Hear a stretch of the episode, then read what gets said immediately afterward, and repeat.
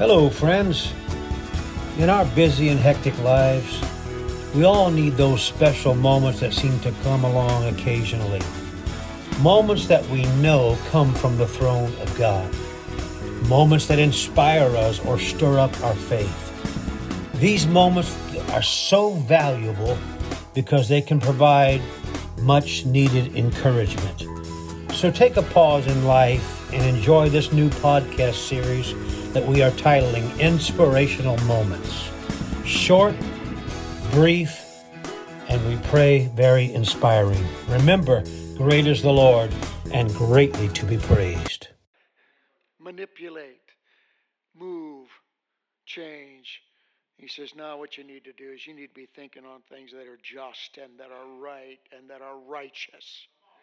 That's what'll help me uh, 10, verse 6 of Proverbs tells us blessings are upon the hand or the head of the just. I'm almost done here with the first point. In 1322, he says, A good man leaveth on leaveth an inheritance to his children's children, and the wealth of the sinner is laid up for the just. So he says, I mean, You're just and you're trying to walk and do what's right, I'm going to bless you. And when God says He's going to bless you, to stop it. God's going to bless you. And He says, when you're trying to do what's right and you're trying to just walk the way you should walk because you want to please God, He says, not only am I going to bless you, but I'm going to bless your children.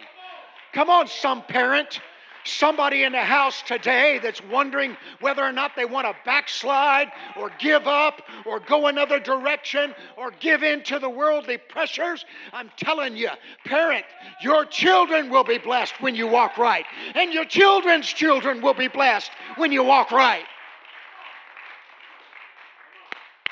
That's a word of God. Whew. That's incredible.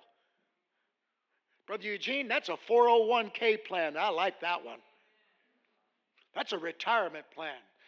That's one you can look back and you can say, that's reaping great dividends. when you try to put your money in a bank, Sister Melinda, that's less than a 1% return live right and look at what happens. It's it's it's multiplied. It's multiplied. You hearing what I'm saying, church? It's multiplied. It matters that you find a place to pray. It matters that you've got a Bible reading program and you're reading your Bible with regularity, not just on Sunday or one verse here on Thursday, but you set yourself into a pattern. I want to please God. I want to know who he is and he is going to reward you and he's going to reward your children.